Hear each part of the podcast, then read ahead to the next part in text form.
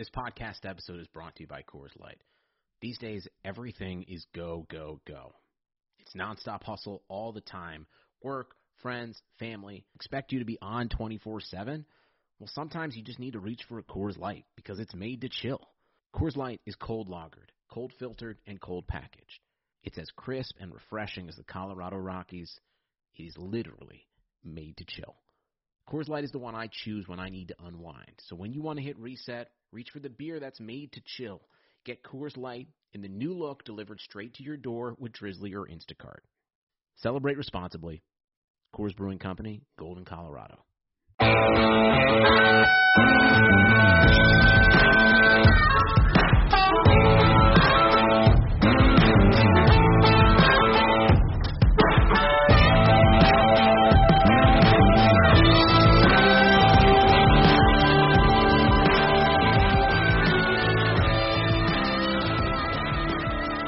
Welcome back to Prospects 101, the show we break down football prospects from all levels high school prospects, college transfers, college recruiting, and NFL prospects, and the NFL draft. As always, Prospects 101 is brought to you by our great partners of the show, Blue Wire Pods. And you can follow and interact with the show at Prospects 101 Pod on all social media platforms Facebook, Instagram, and Twitter.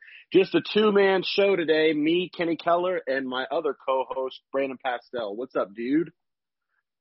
What's going on, man? I'm excited. I, we were talking, you know, obviously a little before the show, and you mentioned uh, you were at the whiskey bar a little bit ago, and you got an old fashioned. And as you were talking about that, man, I just can't couldn't help but think, man, like how good that would taste right now. And this whole time, I thought old fashions were just whiskey with some orange juice. And you decided to culture myself and teach myself what a what a real old fashioned actually is. Well, and that surprises me that you weren't exactly sure what an old fashioned is because you're the whiskey drinker. Like I'm not a whiskey I am. guy. I, yeah, I'm not a whiskey. I'm a vodka guy. But I would, but I, if I do drink whiskey or bourbon, uh, you know, I like a, a old fashioned. That's kind of my my my drink of choice. Yeah, dude. I mean, I, I appreciate it, but I think the thing with whiskey, at least for me, it's the one liquor that I like to drink almost straight now. Like, cause I, I appreciate the taste of good whiskey, where I think vodka and a lot of these other drinks, I'd rather just mix it. Throw some Coke in there, good mixer, but I might have to try the old fashioned, man. Sounds, sounds good. Well, dude, when you get back into town, uh, whenever that might be, we'll take a trip over to that whiskey bar that they just built, and and because it's awesome, man, it's really cool. And they have like a bunch of craft beers there too. It's not just whiskey. I mean, they've got other stuff, but there's like they've got like a cabinet full of whiskey that they have to get on a ladder to get to the top of, and like that's like the top. And you're right though, like there's a major difference between top shelf whiskey and bottom shelf whiskey, where I feel like the delta isn't as big. Maybe with tequila, the delta's bit like whiskey. I think tequila and whiskey Mhm. are kind of that that big delta of like really good or really bad. But everything else kind of has a, a, a gray area where it's like, ah, it's you know, it's not bad, it's not great, but I can drink it. Where like I feel like whiskey and tequila, you if you you, you have to drink top shelf at this point. If you have disposable income, like you have to drink top shelf whiskey or or tequila. Dude, the, the day I knew I grew up or became a man was when I got away from Evan Williams and at least went to Jack Daniels. Now I've progressed a little bit more since then, but that was the day I knew it. And I tell you what, we will definitely be celebrating, I'm sure, with a glass of whiskey once Jacksonville picks most likely Trevor Lawrence at number one and hopefully the Bengals. Now with the trade news, uh, we'll probably have the top selection of the non-quarterback in the draft. So we'll definitely celebrate with a glass, hopefully at that point. Yeah, and, and that's a good transition, Pastel. Why don't you go ahead and break that down for our listeners of the big trade news that happened yesterday and the implications of that news? Yeah, so Adam Schefter uh, decided to break the news during Zach Wilson's pro day yesterday while all the GMs, all the coaches were there just getting ready to watch him whip the ball around the stadium. When I say stadium, it was the entire stadium because how far did he could throw the football. But the news was the Dolphins traded the third overall pick with the 49ers. And so what the final trade was, Dolphins traded the third and they received the 12th pick of this year's draft, the 2022 first round pick and a 2023 first round pick, and I believe a third round pick as well in Mhm. 2022. And then they flipped the 12th pick with the Philadelphia Eagles and sent the 12th pick. So that now the Eagles are drafting 12th overall, and the Miami Dolphins are now jumping back into the top six, taking the Philadelphia Eagles spot, and they traded that 2022 first rounder to jump back into the six. So now that leaves the Eagles with at least two first round picks next year. And if Carson Wentz plays, I believe 73% of the uh, downs next year, then the Eagles get that, uh, that pick from the Eagles. Sorry, the, uh, yeah, the Eagles get the pick from the Colts and the Eagles will have three first round picks next year, assuming Carson Wentz can stay healthy. So tons of draft capital for the Eagles, a home run for the Dolphins because they were going to pick most likely Ja'Marr Chase or Sewell or Kyle Pitts anyways at three. And they're still going to get one of those three players at six because assuming that there's going to be at least three quarterbacks, one through three. That's almost guaranteed at this point. And there's a good po- possibility that the Falcons trade out or pick a quarterback at number four. So that leaves really the first non-position or non-quarterback to get drafted at number five, which leaves the Miami Dolphins with whoever they pretty much want at number six. So they pretty much got a first round pick and they were going to pick probably the same player at number six as they were at number three. So home run for the Dolphins, home run for the Eagles who needs the draft capital. And you know mm-hmm. what? Kyle Shanahan will most likely get the quarterback of his future at number three. The question, Kenny, I have for you is who is that quarterback?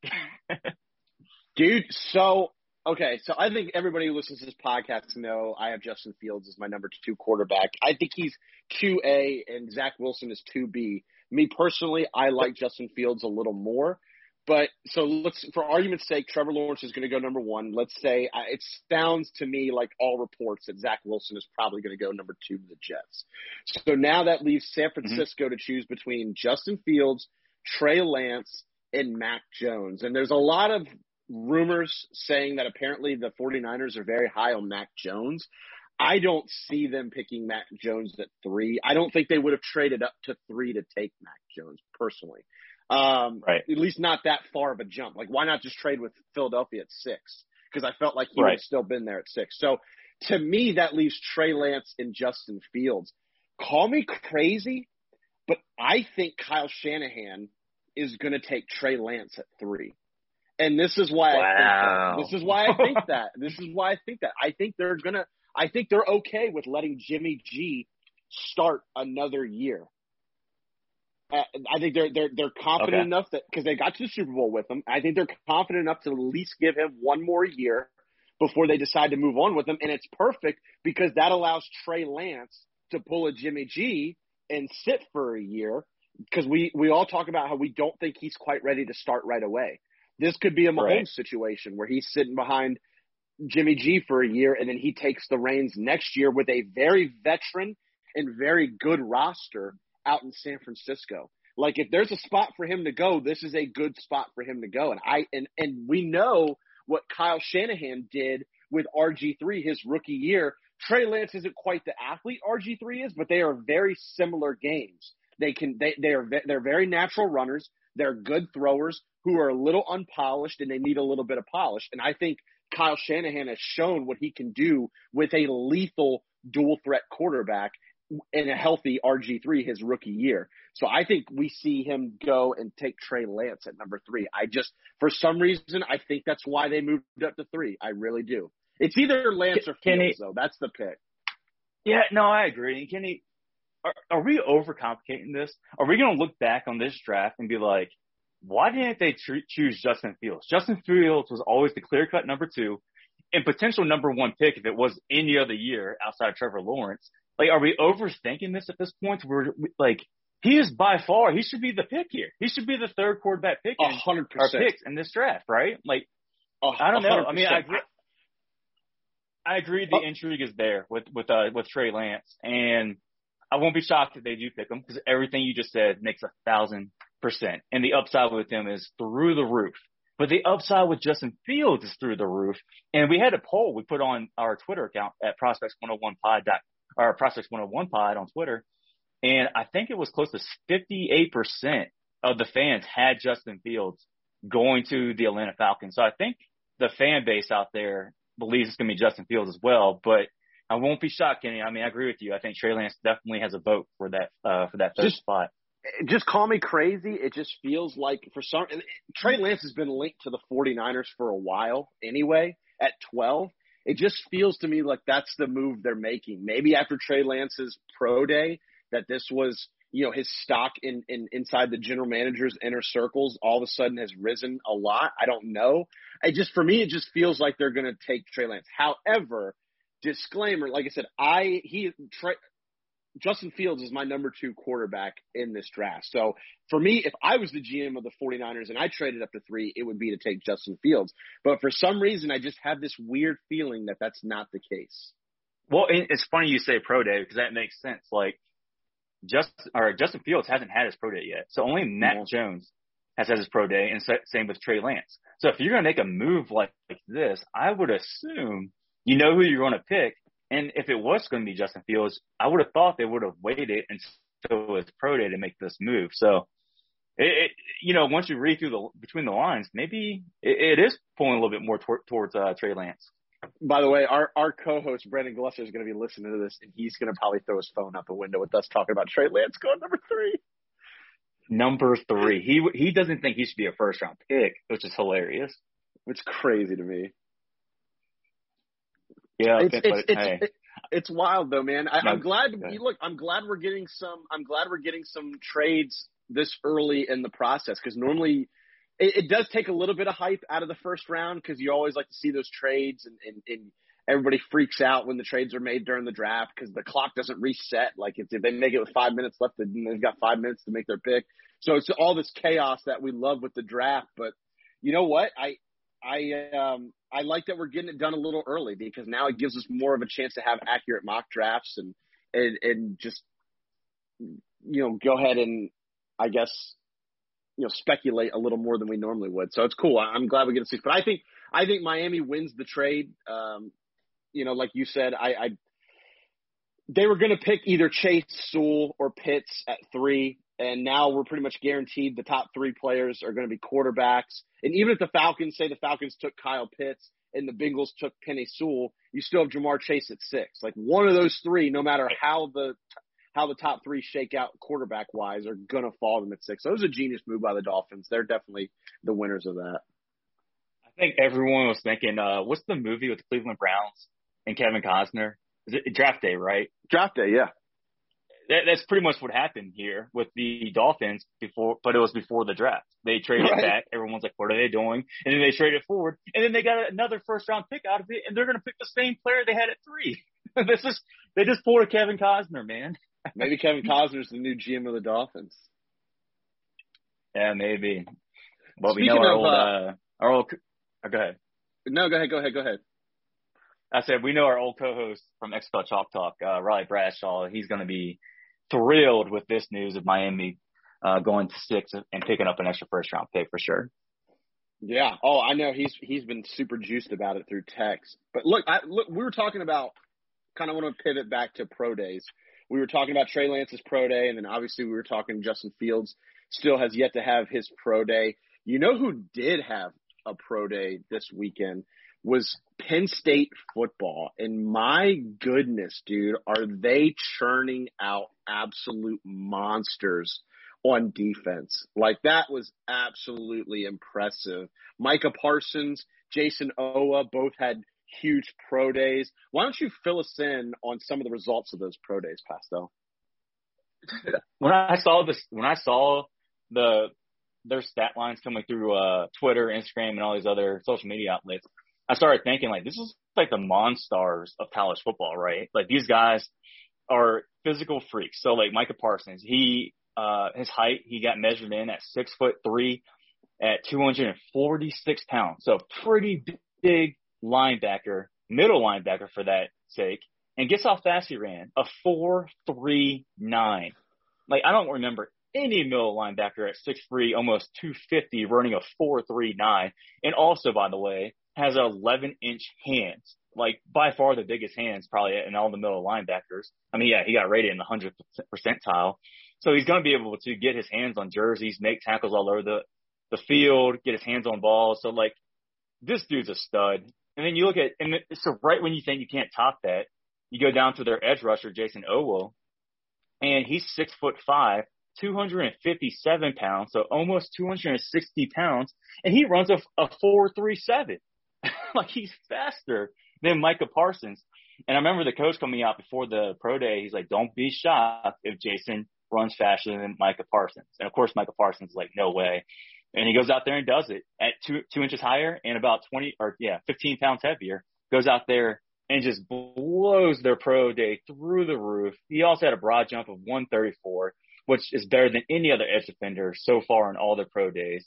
I mean, 21 bench reps, which is good for an edge defender. Uh, and that's Jayson Oweh, of course.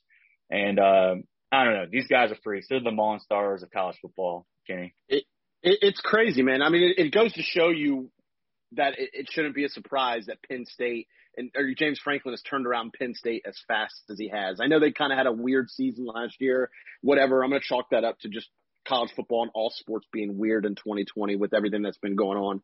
But look, I mean, Penn State's arguably been the second best team in the Big Ten behind Ohio State, and they've just been on the they've been nipping at the heels of Ohio State, and this is why. I mean, everybody knows I'm a I'm a Micah Parsons fanboy. I don't think it's any surprise when I'm gushing over what he did. But look, I I, I compared him a couple months ago with, on this show to a better, more athletic Patrick Willis. And look at Patrick Willis's pro day. You measured in at 6'1", 242 pounds. He ran a 4.56 and, you know, had a three cone drill of 7.23 and a short shuttle of 4.46, which every single thing Micah Parsons did in his pro day was faster and better, and he's bigger. I, I'm telling you, dude, I think Micah Parsons is going to go down as one of the best middle linebackers. And even if you look at Luke Kuechly's pro day or in his combine results, they were he was faster than Kuechly. The only thing Kuechly beat him in, he was two tenths of a second faster on the three cone drill. That was it. Everything else, everything else, Micah Parsons did better. So, I mean, you think of the two best middle linebackers we've seen in the game, probably the last decade, decade and a half, with Patrick Wilson, Luke Kuechly. Micah Parsons has every bit the opportunity to be just as good because not only is he more athletic, but he's just as productive as those guys were in college. He's just he has that nose for the football like those guys have. So I, I mean, I'm telling you, I think Micah Parsons is going to be. You're going to hear it here first. He is a Hall of Fame caliber linebacker. I'm telling you. Uh, oh, I'm telling you, man. I'm so high on Micah Parsons. It's unbelievable. Um, Jayson Oweh, you know, he's a physical freak you know, a four three nine for a guy that size, six five, two sixty, is just absolutely unbelievable. The broad jump, he was in the hundred percentile as well, which is that's more impressive to me than the forty. You know, 40s as mm-hmm. an edge rusher, yeah, it's cool. I guess it kind of shows your explosiveness a little bit, but they don't ever you I, I'm more concerned about their initial explosiveness, which is what the broad jump is about. That's that's what's more impressive to me with this guy. And I didn't see that. We were texting offline the other day and I was like, ah, you know, I'm not really impressed with this 40. That's cool, but for edge rushers, that doesn't really impress me. Like, I'm not that concerned about it. However, his vertical and his broad jump being in the 96 percentile and the 100 percentile, that is impressive to me. What is concerning though is there's ab- there's absolutely lack of production in college. I, you know, I think this will help put him in the middle rounds. You know, I think someone will probably overdraft him based on this on on this workout. I don't think I'd touch him before the third, just because, man, if you don't put up a sack, I'm sorry. Like, I don't care if it was an abbreviated season or not. You like, you got to have some sort of production. I, I think I don't think I would take him any higher than the third, but you know, the broad and the vertical is impressive. I got to admit, I am impressed with that. I mean, how many pro days have we seen like this? And then the Raiders with the eighth overall pick picks him, and they were like, "This guy was like a third round pick." We thought. Vern, Vern, or someone like Vernon Gholston going to the Jets, and he was nothing but a workout warrior.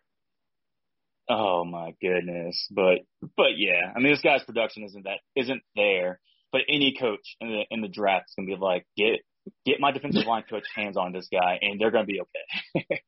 well, and look, at the end of the day, man, you want athletes. Like you know you can you can scheme as much as possible and be a great coach but at the end of the day if your athletes are better than their athletes you're going to win probably nine times out of ten eight times out of ten. You want athletes who can just get out there and create mismatches and this Oweh Oweh and Parsons are two guys who can do that.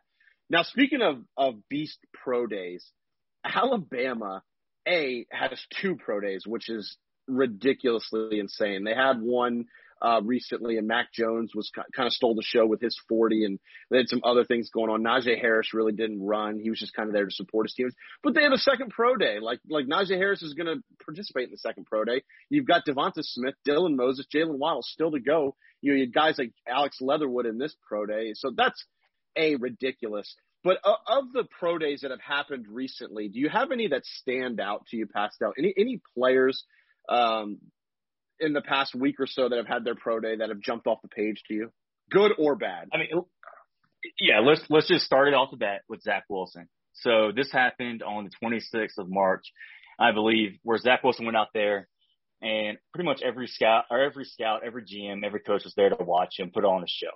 And he has some other guys, I believe, like Dax Milne out there who's going to be a probably you know a, a day three pick, fifth to sixth round uh, wide receiver. But Zach Wilson was out there, and he was throwing balls off the back of his foot, 55 to 60 yards on a dime. It was unbelievable, and everyone saw it from the season, and we almost expected this with him being in shorts to just be whipping that ball around. Mm-hmm. He was throwing it so hard, he made his receivers look bad. His receivers were dropping balls left and right, and it wasn't because of the location of the ball. Uh, so one, it probably didn't help, you know, Dax Milne and a couple other guys. I think Bushman is the tight end there. Didn't help their stock too much, but for Zach Wilson, you gotta love this kid's arm talent. And now I know people compare him to Patrick Mahomes, Aaron Rodgers, and all that, and that's far fetched. I get that, but no one thought Aaron Rodgers was going to be Aaron Rodgers coming into the draft. Hence why I got mm-hmm. drafted in the twentieth. And no one thought Patrick Mahomes was Patrick Mahomes coming into the draft, or else he would have been first overall pick. Bottom line is Zach Wilson has that type of arm talent. Now, if he has, I don't, I'm not sure about, you know, between the ears or how he can read a defense and progress through his reads and everything, but from an arm talent standpoint, he is up there with one of the best we have ever seen coming into the draft. And I'm talking arm talents like, you know, even like Josh Allen. Everyone knew the guy had a cannon for an arm. It was just everything else. And he developed into a very nice quarterback.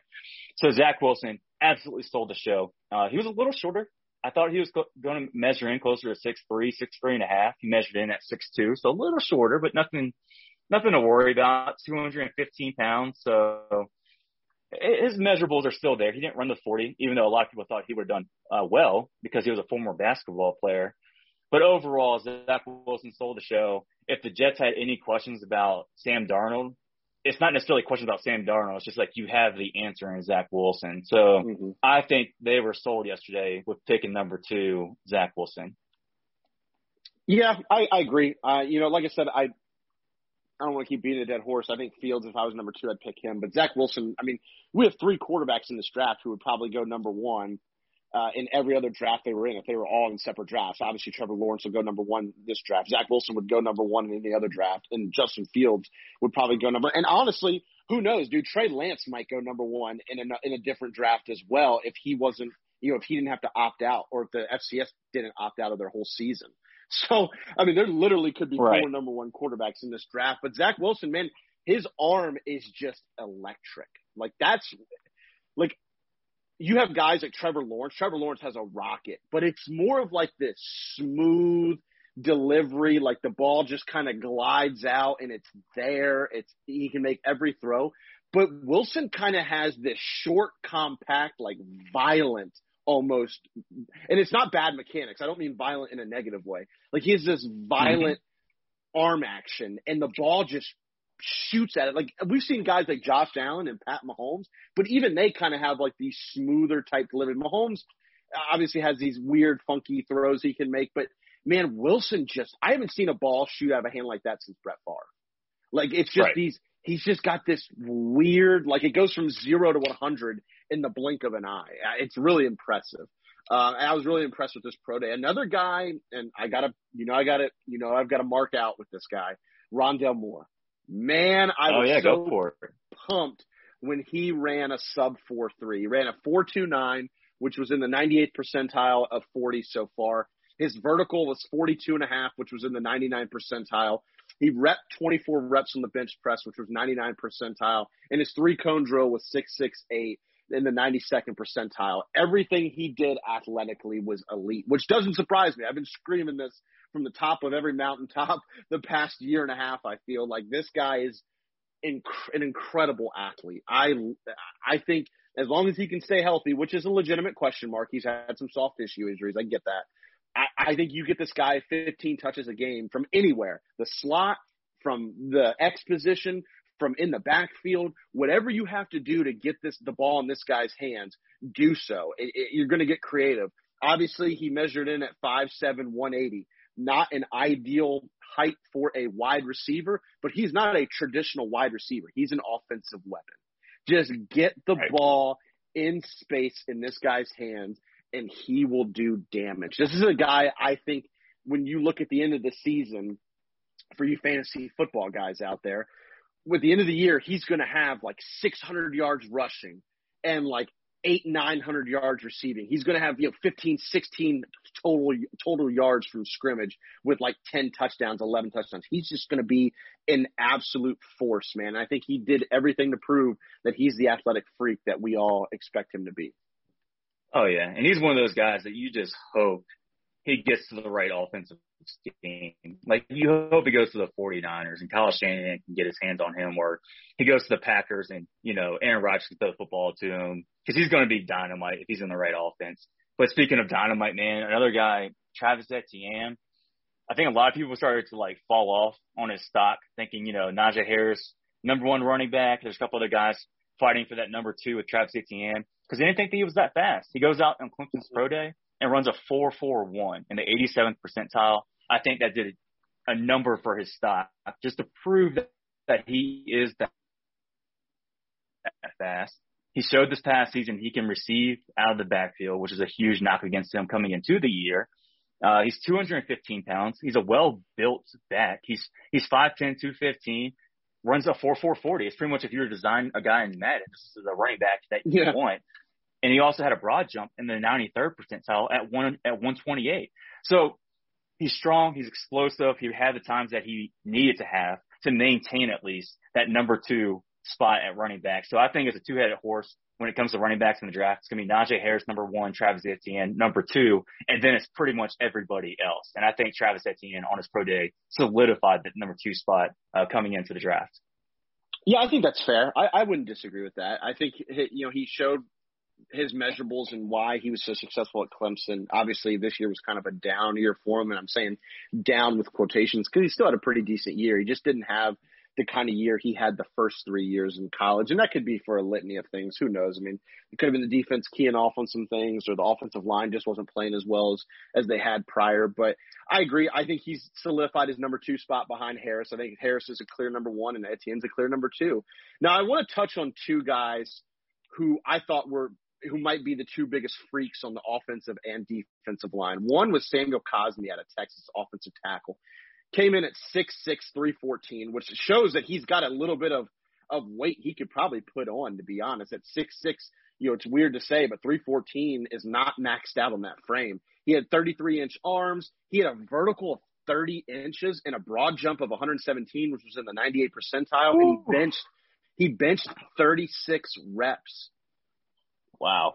You know, for for a guy that big, look for a guy who's six six with 33 inch arms, 36 reps is not easy. Like those guys tend to, the guys who tend to rep out those big amount of reps at two, this is at 225 pounds, by the way.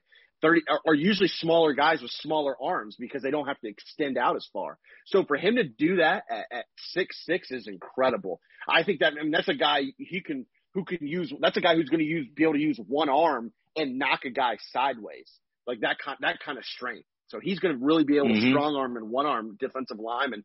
And look, he had a really good short shuttle too at 4.39 in the 98 percentile and a good three cone, which was in the 94 percentile. It means he's agile. It means he's athletic. It means he can pull if he needs to. It means he can get down the line. He can get out in space uh, on, on those screen plays and really get down the field. I I know I talk a lot about not no, not caring a lot about 40 times and stuff like that when it comes to edge rushers. However, when we're talking about offensive linemen, it, yes, it's not the most important thing, but it's important for him to be athletic because now you know you can get that outside zone game. You can get them to pull. You can get his steps in, and he's going to be able to to get out into that second level and really get down the field and help block for these longer these longer running plays, these stretch plays. I think he did a world of help for his uh, stock. And then a defensive lineman who really stood out to me was Jaylen Twyman. We obviously knew he was a shorter guy. He's only six one, but he's 300 pounds. So he's got, he's a, he's a fit dude. He's a squat individual. But six one, you know, kind of makes you nervous, especially for an interior defensive lineman. Where I'm not concerned is he a he showed he's got long arms, 32 and, and an eighth. Uh, I'm sorry, he's got shorter arms. My apologies. But then his bench press is 40 reps at 225. He's got eh, he's an absolute ball of muscle, which is what you want to see for these undersized guys. You want to see that these guys are going to be able to get off their blocks and use their leverage and being strong and really having elite strength with 40 reps is a big is a big telltale sign that he's going to be able to do that, which has always been his strength. You know, we talked about this before the season passed. I know you were really high on Twyman. Is he's great at using his leverage and he's really good at bull rushing from the interior, and it just shows it re-emphasizes that he's a just an absolute stud from a physical standpoint by repping 40 reps at 225. Oh yeah, you know who else kind of measuring a little bit small, I guess, on the smaller end is Rashawn Slater you know, the mm-hmm. probably the top offensive guard tackle combo. Not a lot of people knew what he was going to be coming into the NFL draft. I think personally, especially based off these measurables, that he is a guard. And it sucks because, you know, as a Bengals fan, we're talking about, you know, the fifth overall pick, and a lot of people had Rashawn Slater possibly going to the Bengals at number five. But I don't know, man. I mean, he's only 304 pounds. So he's a, he's a hair over 300 pounds. He's six foot four, which is okay. But when you really look at offensive tackles, and if you're talking top 10 pick, you're not picking a guard, you know, in top 10, you're picking an offensive tackle. And I don't know if a six foot four, 300 pound offensive tackle mm. is really what you want. And his arm length was only 33 inches. Again, good player, great player. He's going to be a, a long term, long time starter in this league. But when we start talking about a top 10, top 15 pick, I don't think this pro day helped out Rashawn Slater purely from a height, weight, arm length standpoint. Now he tested well as far as his bench reps, 33 bench reps. You know, that's pretty strong. He had a 40 in the 488, which is faster than, you know, a couple safeties out there, a la Paris Ford. I don't know what the heck that was that he ran. But I mean, he's he's fast, he's agile. Again, that's why I think he's gonna be a guard in the NFL. But he's definitely not a tackle, at least not in, not a first round tackle in my opinion. But I, Kenny, I agree. Paris, Paris Ford, what what the heck, dude? what are you running four nine? Him and Richard LeCounte were two safeties that just. Uh, I mean, Paris Ford ran a four nine and LeCounte ran a four eight three. And you know, Paris Ford's obviously safety from Pittsburgh, LeCounte safety from Georgia. I don't know if they were hurt. I know LeCounte really hasn't been healthy since he got in that motorcycle accident halfway through the season, but he did play, I think, in the Sugar Bowl, or he at least had been practicing leading up to the Sugar Bowl. And then Ford, I know, had kind of had some injuries and he ended up opting out. But if they were injured or not 100% healthy, I don't know why they ran.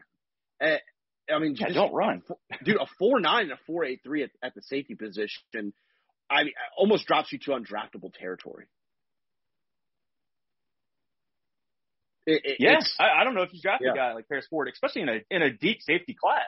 Why why would you draft a guy that's four foot nine or that ran a four nine in such a deep safety class too. Like that is red flags all over the place. Not to mention people had time to prepare for this 40. So if he knew he was not the fastest guy, he had almost seven months because he opted out to prepare for the 40. So either this is lack of preparation or this is just overall lack of athletic ability. So this is not a good day for Paris it, Ford or LeCounte. High, highly concerning. They definitely lost a lot of money on their pro day, and I'm, I'm hope.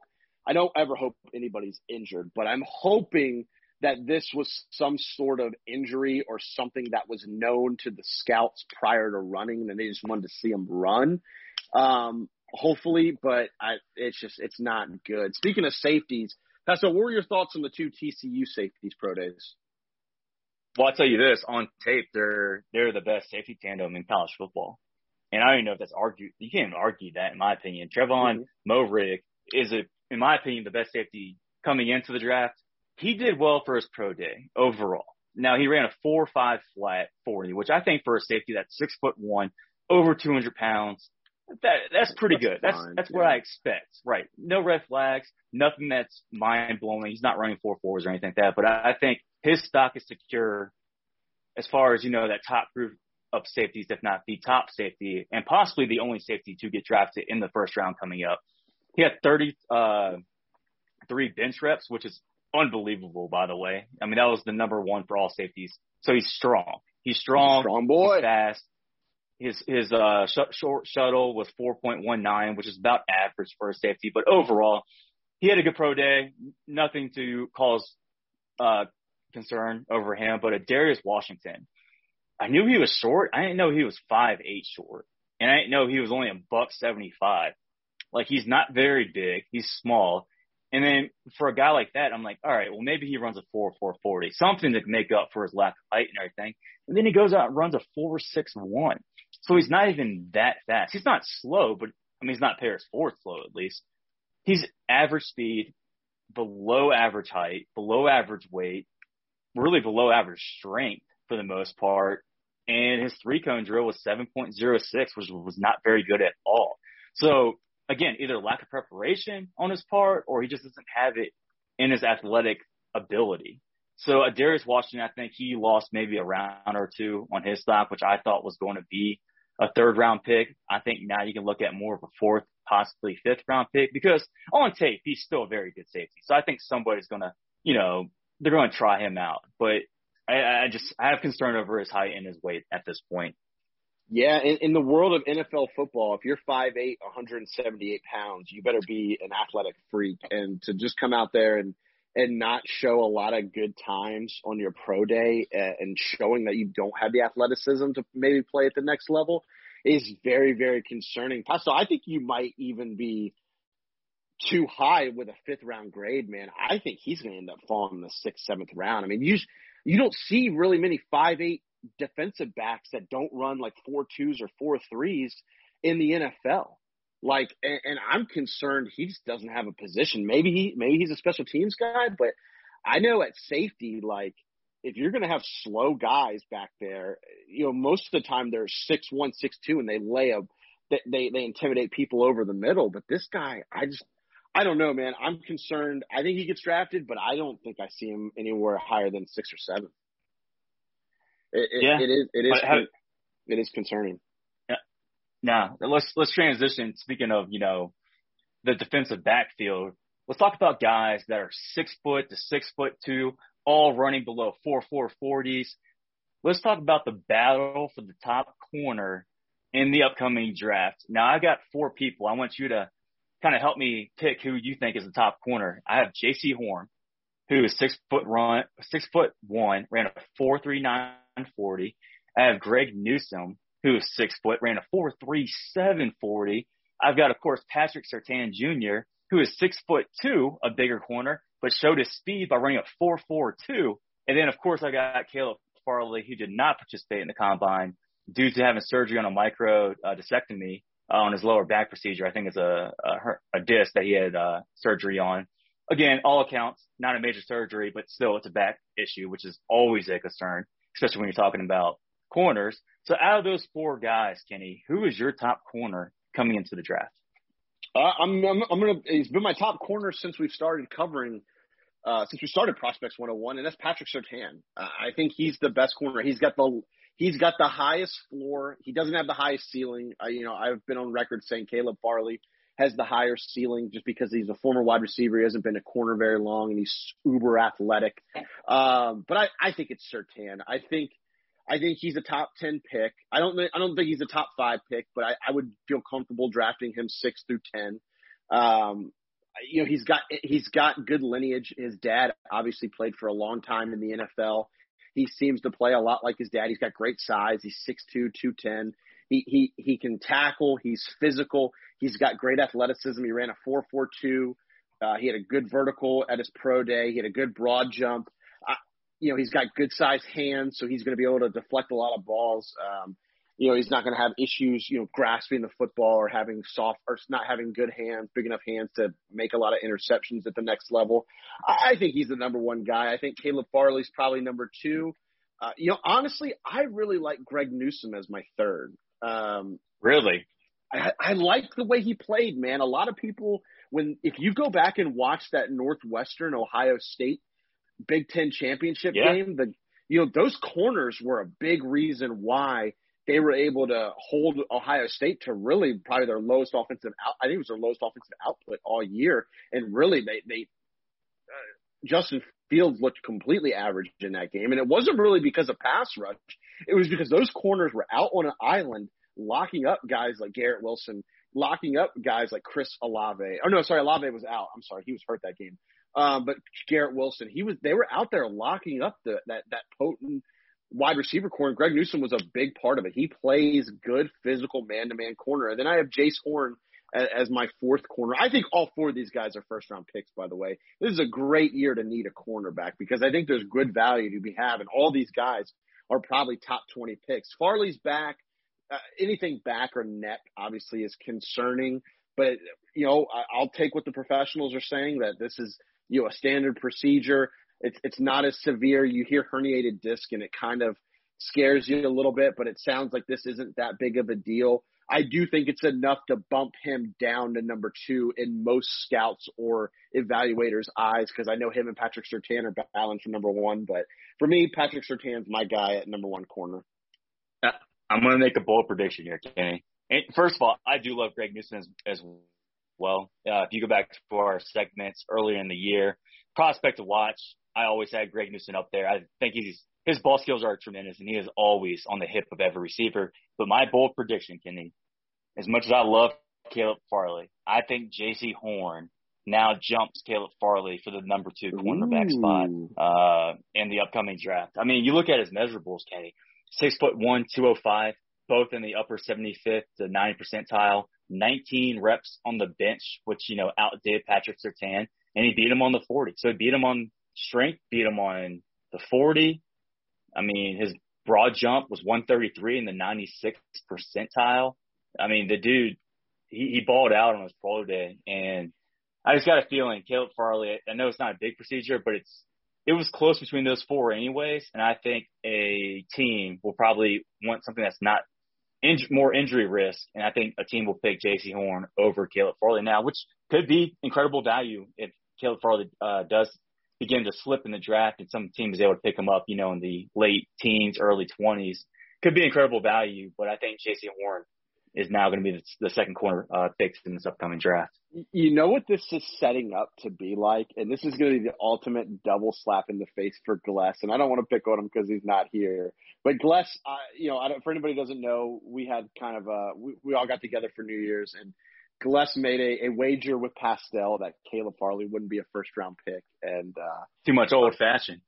too much, too many old fashions for Gless that night. But he made it. He made it. He made he made a wager that he wasn't going to be a first round pick. You know what this is setting up to be?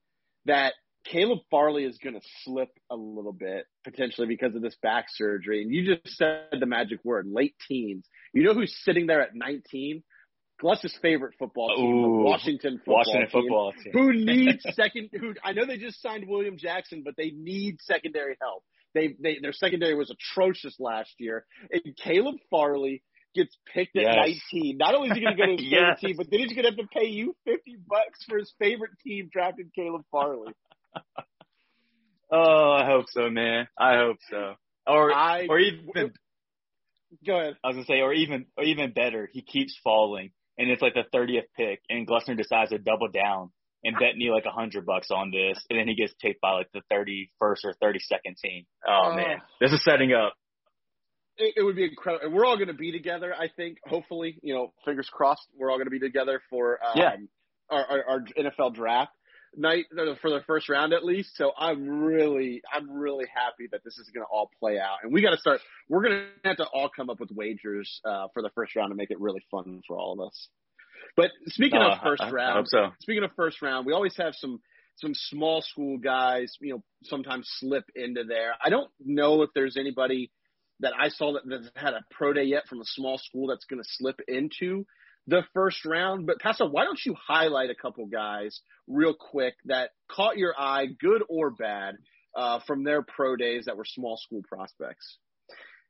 Yeah, I mean, I don't see anybody in the first round when I'm talking. Uh, when I'm talking small school outside of like Zach Wilson and, and guys like that, uh, and Trey Lance. But small school prospects that you probably haven't heard much about or have been off the radar or opted out this past year. I think the next we talked about, you know, Najee Harris being one, Travis Etienne being the second best running back.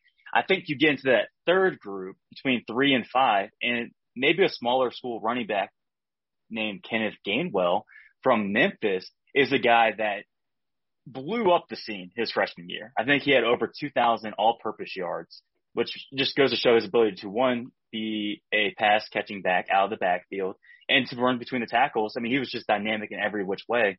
And I, I think that's maybe a guy that you can see a team drafting possibly that second day, second, third round. I mean, he had pretty good, good pro day. He ran a 4.42. He's 5'11, actually a little taller than I thought he'd measure in at. So 5'11, 195. He threw up 21 reps on the bench, so he's stronger than at least what I thought, and really a, a stronger running back in general. And again, he ran a 4.42. Mm-hmm. So Kenneth Gainwell, good running back. Uh, another guy that we've talked about on the show quite a bit, a FBS or Division One AA uh, corner is Robert Rochell. Now he's the cornerback out of uh, University of Central Arkansas, and he measured it at five eleven and a half, so pretty good size. He had a four three nine forty. Now I knew this guy was going to test well. That this this doesn't surprise me that he tested well with his vertical jump, his short shuttle, his three cone. That none of that surprises me, but I was a little surprised that he ran a sub 440. I don't know if he plays that fast on tape, uh, but it still impressed me. So 439, Robert Rochell could be a corner that you know someone like the Patriots always tend to take that no one really heard about, and they're drafting him in the second or third round, and they end up being a Pro Bowl type of corner. So look for a guy like Robert Rochell to do that. And then another guy, uh, Damonte Coxie Speaking of a player that did not help this stock, oh my God, he ran a four seven seven. I know Yikes. he's a bigger receiver. He's six foot six foot two. He's one ninety eight, so almost two hundred pounds. But Kenny, a four seven seven. I know probably half the tight ends ran faster than that, and he doesn't have a tight end build, which means he's stuck out playing wide receiver. And I don't know what this does exactly to his draft stock because he did have pretty good game tape. He put up the numbers in college but oof, I, I'm, thinking maybe sixth, seventh round now. I mean, I don't know how you draft a guy that runs a four seven, almost four eight forty, in in the in the first two or early stages of the third day. So those are three guys that I guess I had an eye out for the for the smaller schools. Was, was there a few guys that you had an eye out, Kenny? Yeah, uh, obviously, I think the I think all, all of our fans know that I'm a huge Jaret Patterson guy, and he's an extremely productive running back from Buffalo. He measured in at five seven, one ninety five. I don't think that was really much of a surprise because the comparison, you know, my I've always given him is that he's very similar to MJD. They have a very similar build. Um, you know, he and he did well. He did okay. He, he ran a four five four. I wasn't expecting him to blaze. Um, his shuttle was decent. His his seven cone was okay. Everything he did was just kind of okay. I think what separates Jaret Patterson is not necessarily his obviously his physical stature, but or his measurables. It's that he's just he's such a fluid and natural runner, and that's what I love most about him.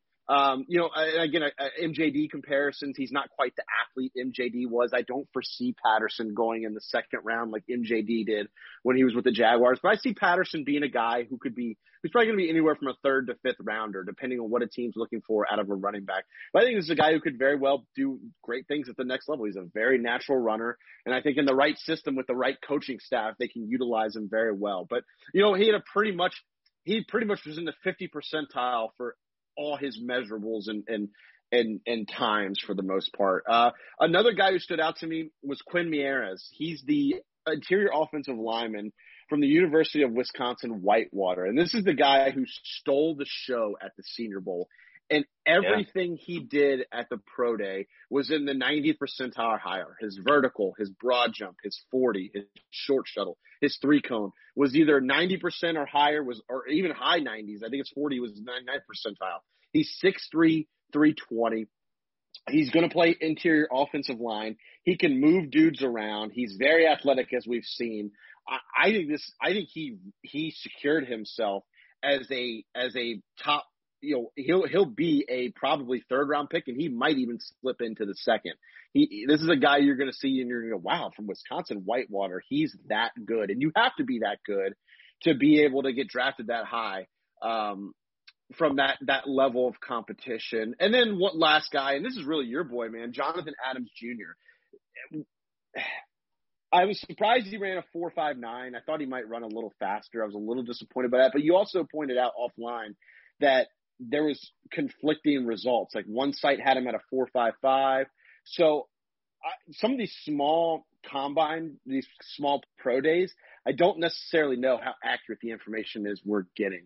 So I'm hoping it, was actually a little faster than 459, but this is off of Pro Football Focus, who I like a lot and I think is very, you know, on top of their measurements. But he ran a 459. He measured it at 6'2", 214. He's a bigger guy. He runs great routes. But I think the best thing about him, Pastel, is he's just a natural receiver. He knows how to use yep. his size. He knows how to get up and get after the ball. He can he can out jump corners. He's he's got great ability to adjust mid route or even mid air. He's got a great catch radius. I, I just like the way he plays. He's he's probably going to be a guy who's going to go in the fourth or fifth round, but I think he's a guy who brings value to a team as a second or third receiver. You know who he reminds me of, Pastel? To be honest, you know who I think Who's is that? a very good comparison. Jacksonville's newest receiver, Marvin Jones. Oh, nice. That's who he reminds me of. He's just he doesn't do anything spectacularly, but he just has a nose for catching the football. He has a knack for getting open. And he's never going to be that quintessential number one receiver like a Julio Jones or an AJ Green or that traditional number one we talk about, a guy who's 6'4, 6'5, 220, 230 and can carry an offense. But he's a guy, you put him in the right system as a second or third receiver in that offense, and you blink and he has 800 yards receiving, 900 yards receiving with seven, eight touchdowns. And he makes some incredible catches. That's the kind of guy I think we're going to see at Jonathan Adams. Did he do anything to really boost his his his draft stock in his pro day?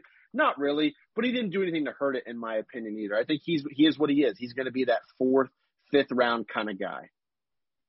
Yeah, I feel like he's going to be one of those guys that is the fourth receiver on your team and you know produces like 30 receptions every year for like 400 yards but he's going to be in the NFL for 10 years just one of those guys that just hangs around does well, does what he has to do, always great depth. But you're right. The guy has a nose for the football. He has great body control. He catches the ball at the high point. point, and his vertical was pretty good. I mean, that was probably his best thing. He had a 39 inch vertical, which was in the 87th percentile. So the guy can jump, and he is a bigger receiver. And I know I saw a stat somewhere. I think it was Pro Football Focus where I think the top five receivers over the last two years, according to like their grades and everything, all measured in between like six foot and six foot three. So it's mm. interesting stat that you didn't see anyone smaller uh, or taller for the most part. I think there was one or two outliers, probably like you know Tyreek Hill. But for the most part, this is the range for height and size. That 6 mm-hmm. foot two, 214 guys range that does well in today's NFL. So I won't be surprised if he has a great NFL career. Nothing spectacular, but a great depth player overall. Yeah. Well, as we march closer and closer, which we are within a month now of the first round of the NFL. No, sorry, we're a month and two days away from the first round of the NFL draft. It's April 29th. Um, Pastor, why don't you give us as many as I mean, we could talk on and on and on and on. This is about as condensed as we could get for pro days that have happened so far. But why don't you give us some of the pro days that are coming up that you think uh, our listeners should keep their eye on, and which are going to be actually some important ones as well that could really create some ripple effects uh, from now between now and the first round of the draft. Yeah. So for on March 30th is probably one of the, the last big days, I guess, for big time programs, blue bloods. They are having the pro day. So Alabama has their second pro day. So like we mentioned earlier, Jaylen Waddle, DeVonta Smith, Dylan Moses, and all those guys will participate in that pro day. You have Ohio State, so we should, we should finally be able to see Justin Fields throw the football. You have University of Washington, Texas A&M. All of those schools are going to be on March 30th. On March 31st, some pretty big programs like LSU, Notre Dame. We got Kenny School, Wake Forest going to show out on the 31st of March. Uh, and then we go into April. There's not too many pro days in April, but but on April 1st, we have Oklahoma State, Oregon State, UCF has a few guys like Richie Grant that I'm excited to see. Minnesota, Rashod Bateman. I think that 40 time is going to be huge for his stock. If mm-hmm. he can run the sub 440 that is reported, I think he could solidify himself into the first rounds, which obviously is going to be a big day for him. And then you go into April 2nd, you got Oregon. It's probably the biggest program on that day. On April 7th, you have Texas Tech, and then you round it out on April 9th with a few smaller school schools like uh, Houston, uh, Ball State, Rice, and UAB. UAB. So really, we should be complete by April 9th. We should have a really great idea of where everyone's going. Well, not everyone's going, but what their measurables are really by the first of April. So that's what you got something to look for. A few more pro days left, obviously with some implications on the upcoming draft, which I believe is the 29th of April. So it's gonna be a fun month.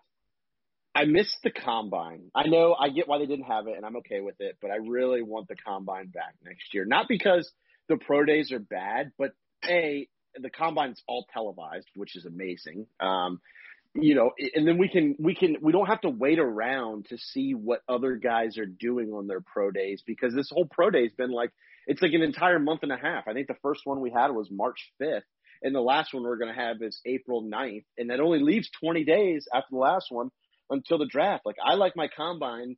Everybody's in and out within a week. We get to speculate for the next you know month, month and a half of whose stock was dropped and, and whose stock risen. Instead, we've got to just spread this out. I guess uh, the way they do it now, the way they're doing it this year, gives us a, enough content to talk about week by week by week. But I, I gotta say, man, I miss I miss watching the combine. Yeah, for sure. And as much as we want to say these times and weights and everything's official, which I believe for the most part, they're all pretty official, but yeah. at least we have one consolidated area. We have everybody there at one time, and it is official, in my opinion. I, I this is just Brandon Pastel speaking, but I think some of these times might be a little overinflated. It just seems like there tends to be a there was a lot more four three fours this year. Um, yeah. Whether that's true or not, it, it might be. I mean, athletes are training different these days, but you have those question marks. You don't have those question marks if you have a combine in Indianapolis. So I'm with you on that. I hope next year there is a combine. Hope we can go to it. So. Yes, man, that's Indianapolis is a great town. I think I'm on record of saying that a bunch, but yeah, I'm excited. Well, look, the path to the draft is in full effect. Like I said, we are T minus a month and two days, and, and make sure you continue to check in with Prospects 101. Make sure you're subscribing to any any podcast platform you you subscribe to. We're on Spotify, Stitcher, Apple Pods, wherever you listen to podcasts. We're on it. Make sure you're giving us five star reviews because we are going to be your ultimate source for path to the draft prospect information. And who knows, maybe we'll, I know we're kind of talking behind the scenes and maybe setting up some exclusive streaming or something like that during the night of the draft. I know myself, Pastel, Gless and our former co-host Riley are all chatting behind the scenes about getting together. So maybe we'll do something special for our fans or we'll do some live Q and A's, whatever. But make sure you pay attention to us on all of our social media accounts at Prospects 101 Pod on Twitter, Instagram, and Facebook. For Brandon Pastel, I'm Kenny Keller. Everybody have a great week.